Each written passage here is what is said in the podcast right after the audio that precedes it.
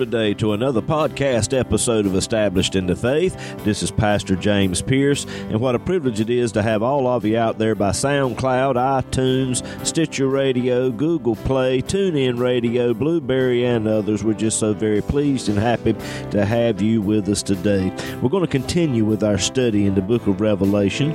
I know it's going to be a blessing to you. If it is, like it and share it with others. You can also go over to establishedinthefaith.com, and if you go there, you'll find more information on how you can subscribe to this podcast as well. We love hearing from you, so please feel free to contact us with any questions and comments that you may have. Well, we're going to go on into our study now, picking it up in Revelation chapter 4, dealing with verses 1 through 5. Hope and pray it'll be a blessing to you.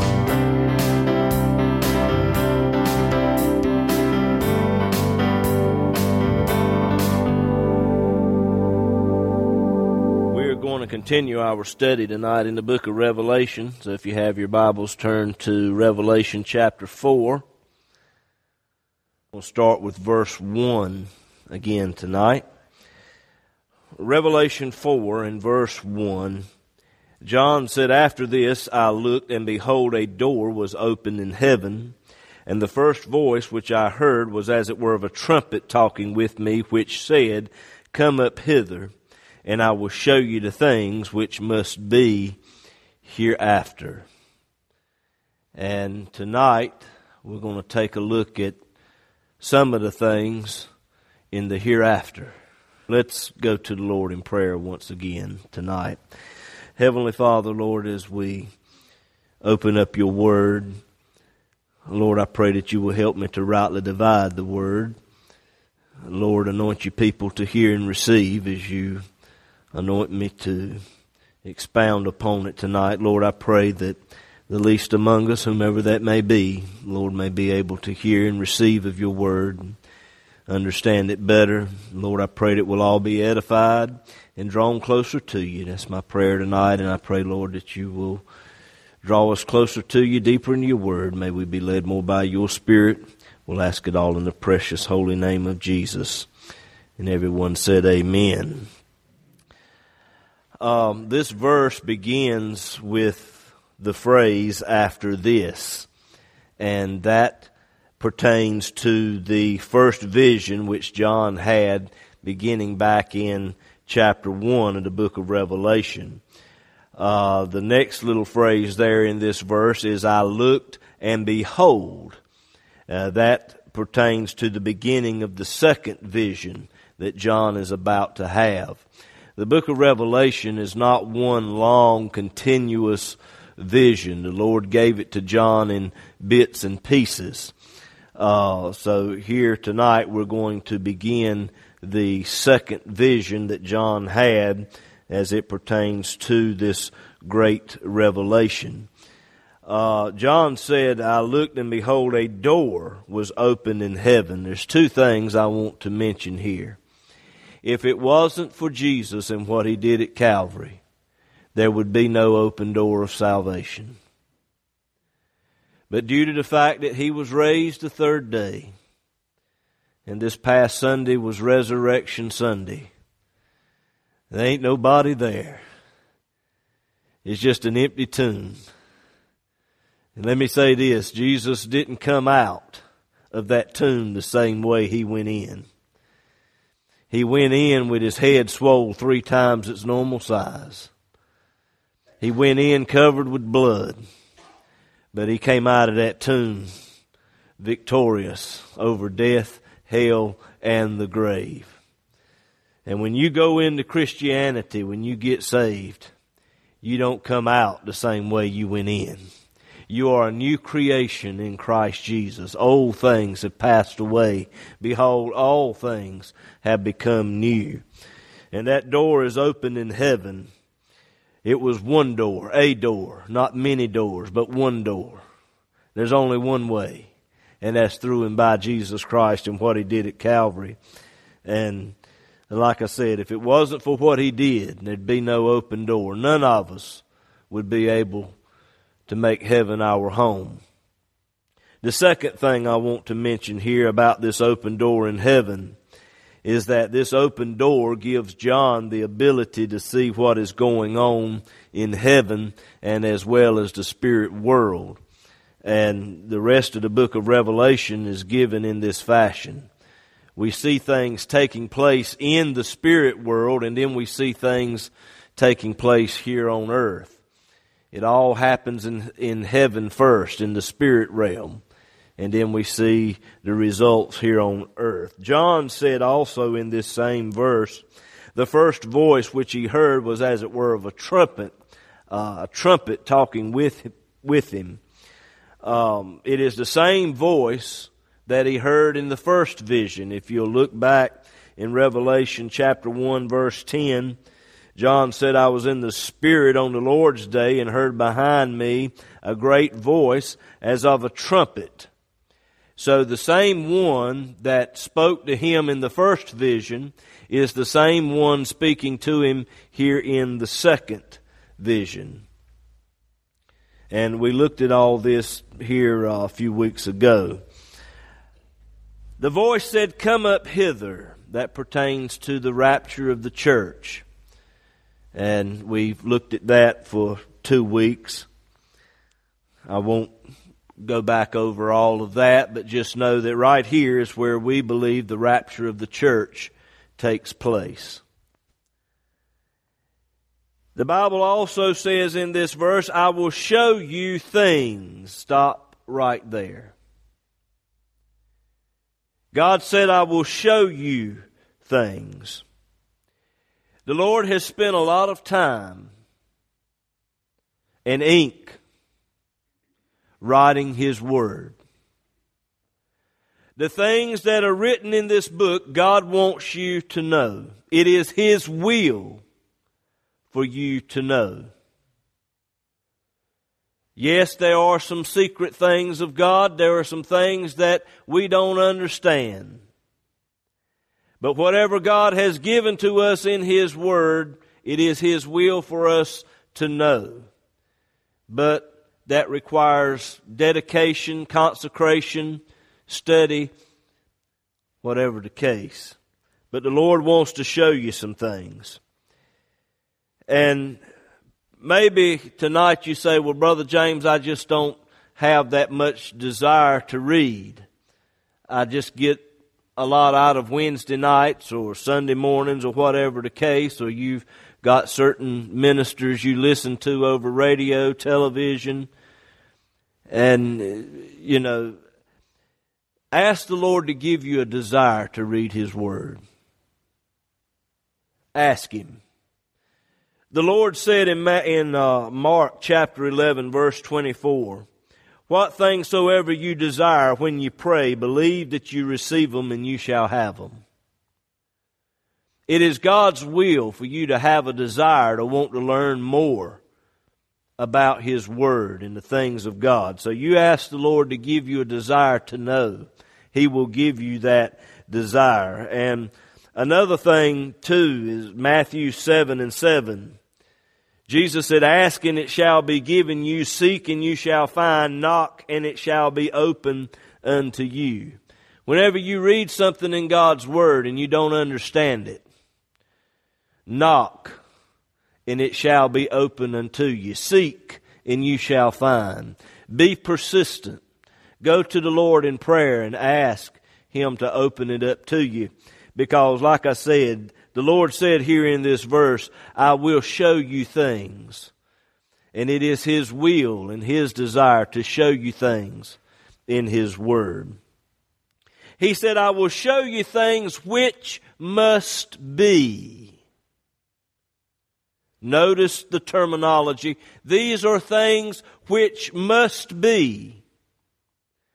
Some time ago over the History Channel, they were doing some little program on the book of Revelation. The narrator made the statement that John wrote the book of Revelation out of anger.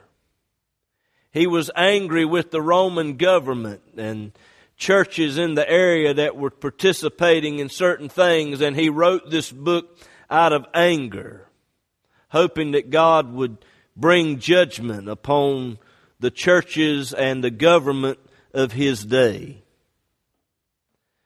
The narrator also went on to say that some of the things that are written in the book of Revelation, we could possibly apply it to today, but if we'll all pitch in and do our part, we can change some of the things that are written in this book.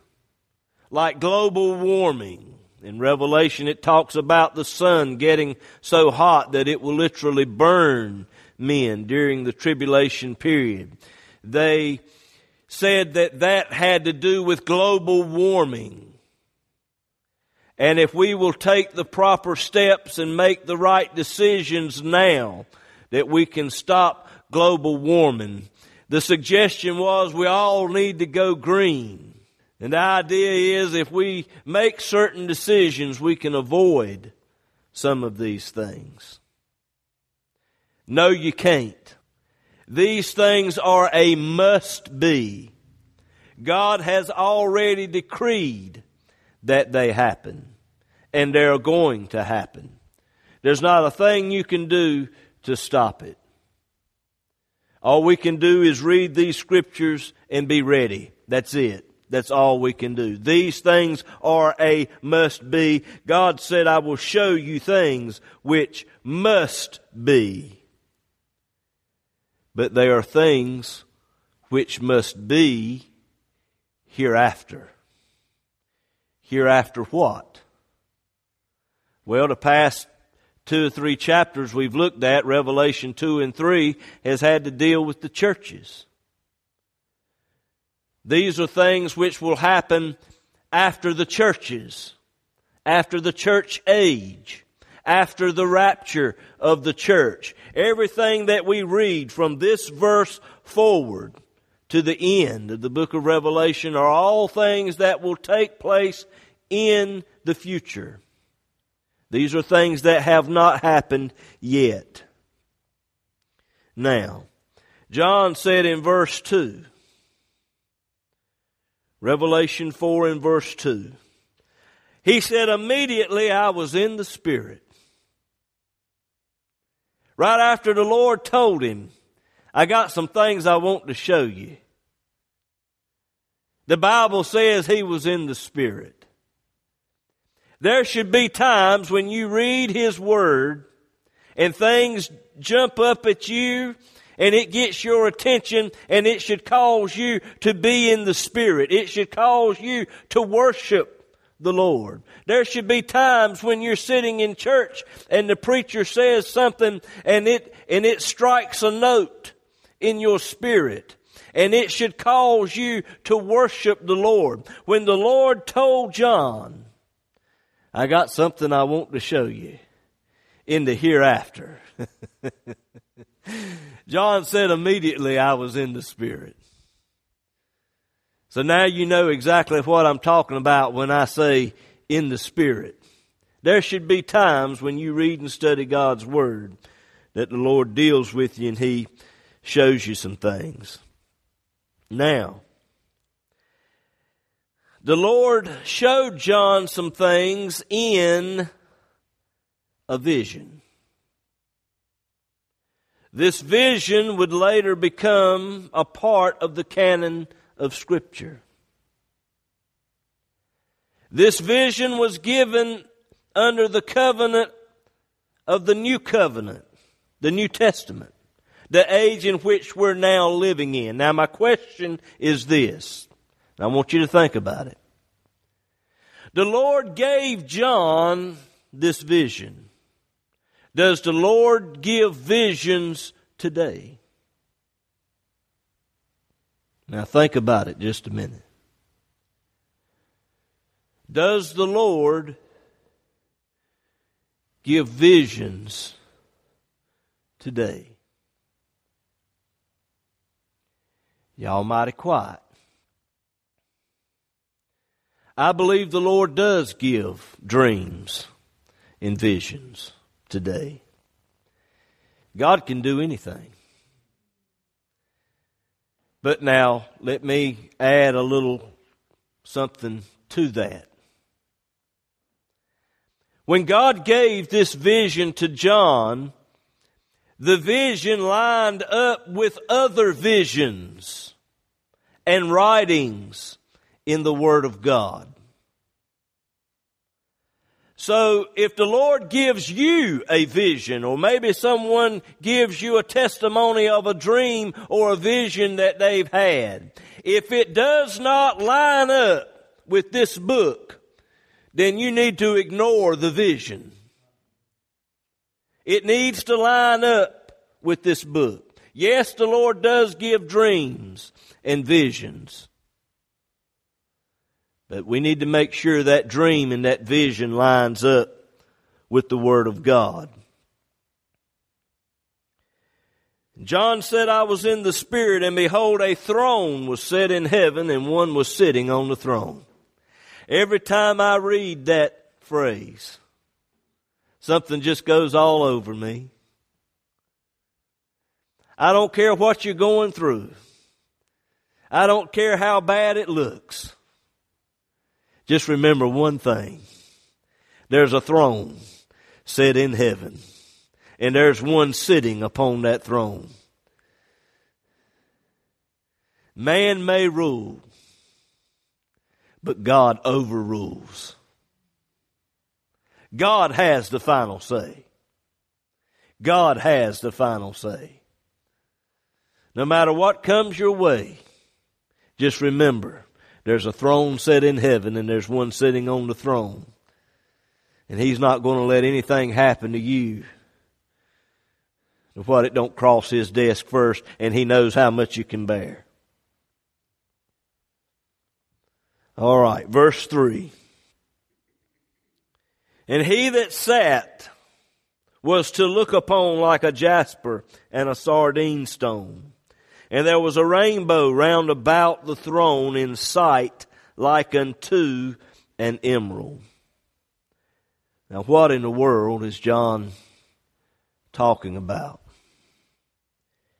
John, with the help of the Holy Spirit, is trying to explain something, folks, that's literally out of this world. Even with the help of the Holy Spirit, the Holy Spirit guiding each word, in order for you and I to understand what John saw the Holy Spirit has to use earthly things to explain heavenly things. And you know what the problem with that is? The things of this world is woefully insufficient. Bottom line, heaven is a beautiful place. And the only way that it's all going to come together and you understand what John was talking about is when you stand there that day and you see it for yourself. But until then, you're going to have to use your imagination. And the apostle Paul said in 1 Corinthians 13 and 12, For now we see through a glass darkly, but then face to face. Now I know in part, but then shall I know even as also I am known. We read these things and we use our imaginations. We try to figure it out, but even with that, we're limited. We're looking through a glass darkly. We only know in part.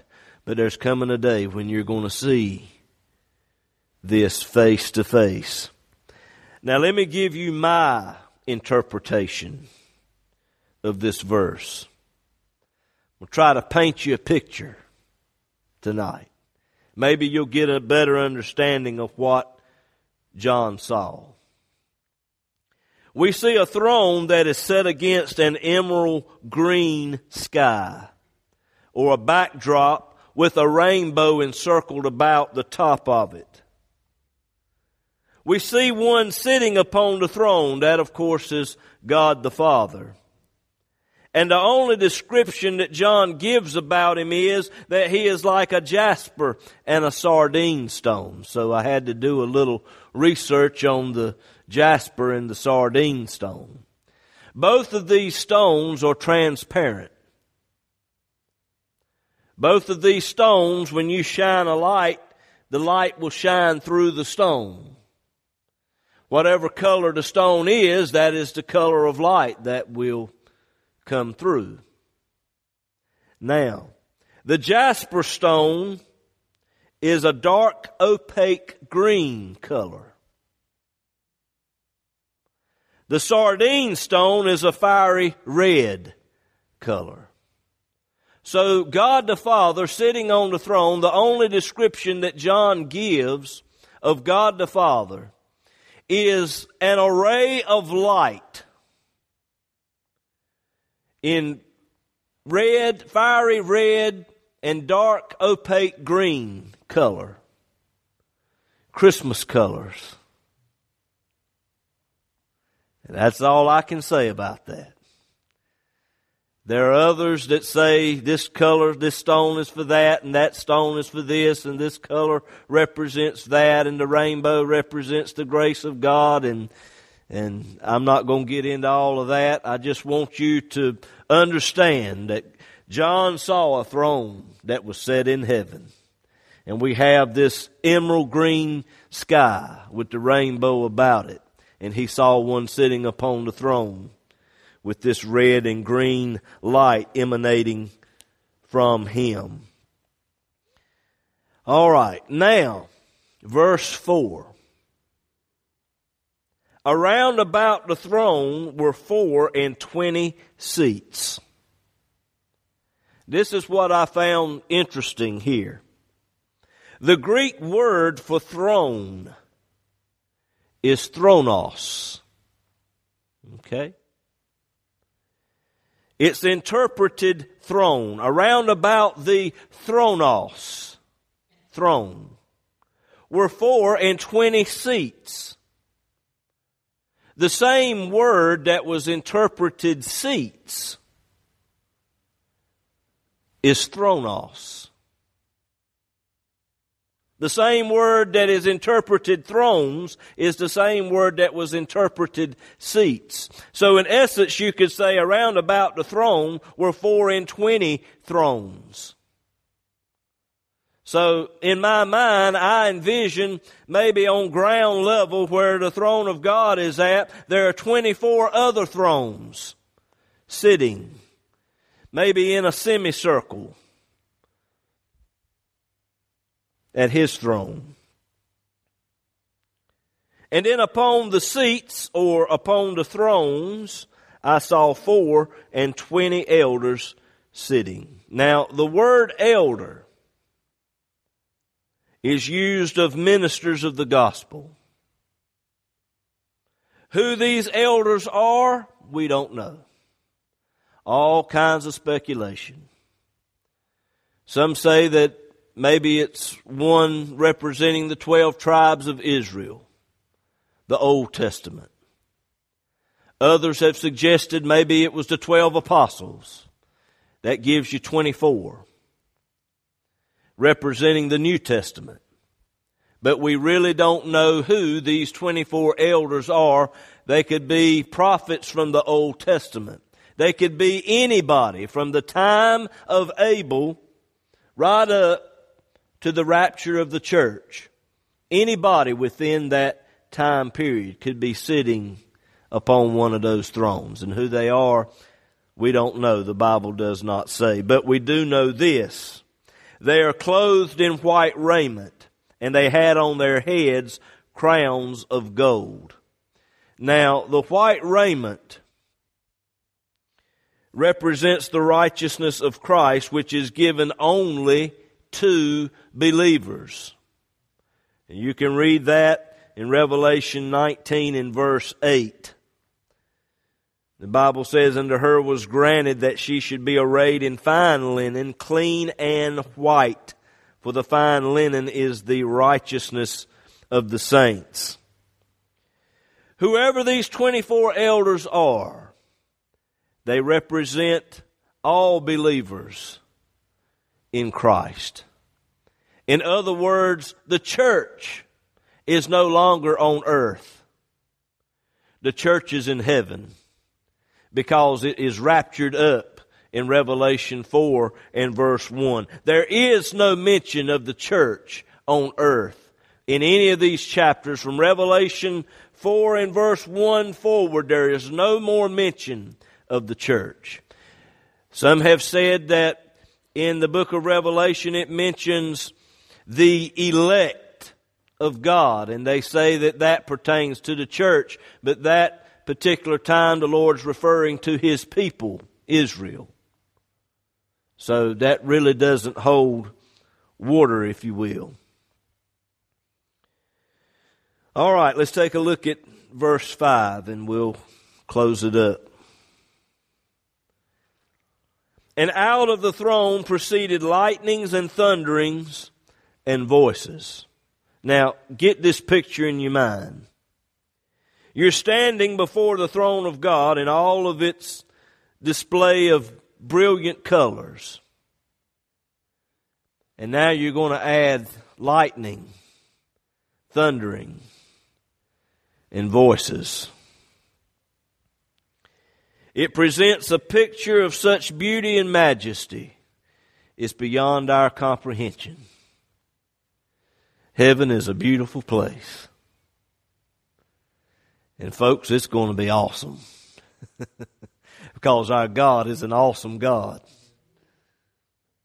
And there were seven lamps of fire burning before the throne, which are the seven spirits of God. Now, let me deal with that for just a few minutes. This is symbolic of the Holy Spirit. The number seven does not mean that there are seven Holy Spirits. There's only one Holy Spirit. The number seven in the Bible is used to denote completion, perfection, and universality. It's more of a descriptive thing than it is a numeric type of thing. The other thing we see here is fire. Fire is also a symbol of the Holy Spirit. In John 14, if you want to flip over there, flip over there. Fire is a symbol of the Holy Spirit because it illuminates, shines light on the subject, if you will.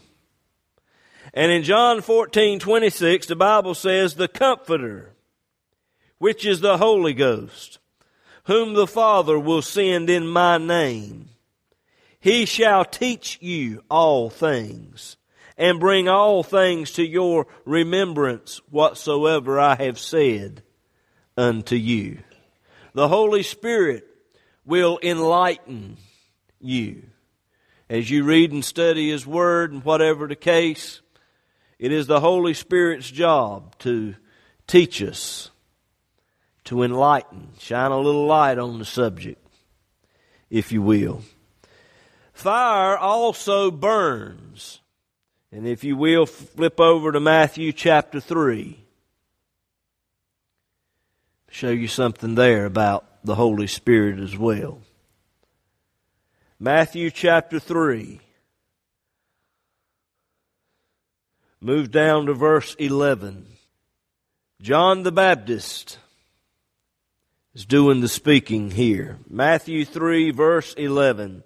I indeed baptize you with water unto repentance. But he that cometh after me is mightier than I, whose shoes I am not worthy to bear. He shall baptize you with the Holy Ghost and with fire. Verse 12. Whose fan is in his hand, and he will thoroughly purge his floor and gather his wheat into the garner. But he will burn up the chaff with unquenchable fire. The Holy Spirit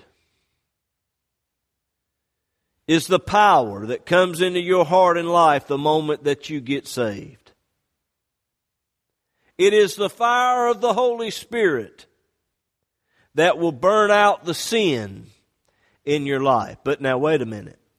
It is an ongoing, continual, everyday basis. That's why it's important that you and I, as believers, get refilled with His Spirit. Yes, you got saved whenever it was, but it's important that we go before the Lord and we ask Him to refill us with His Spirit because the Holy Spirit will burn out the sin in your life. He'll point out things in your life that's not right. Why? Because the Holy Spirit is trying to conform us more and more into the image and likeness of our Savior, the Lord Jesus Christ. And that's what a Christian is, being Christ like.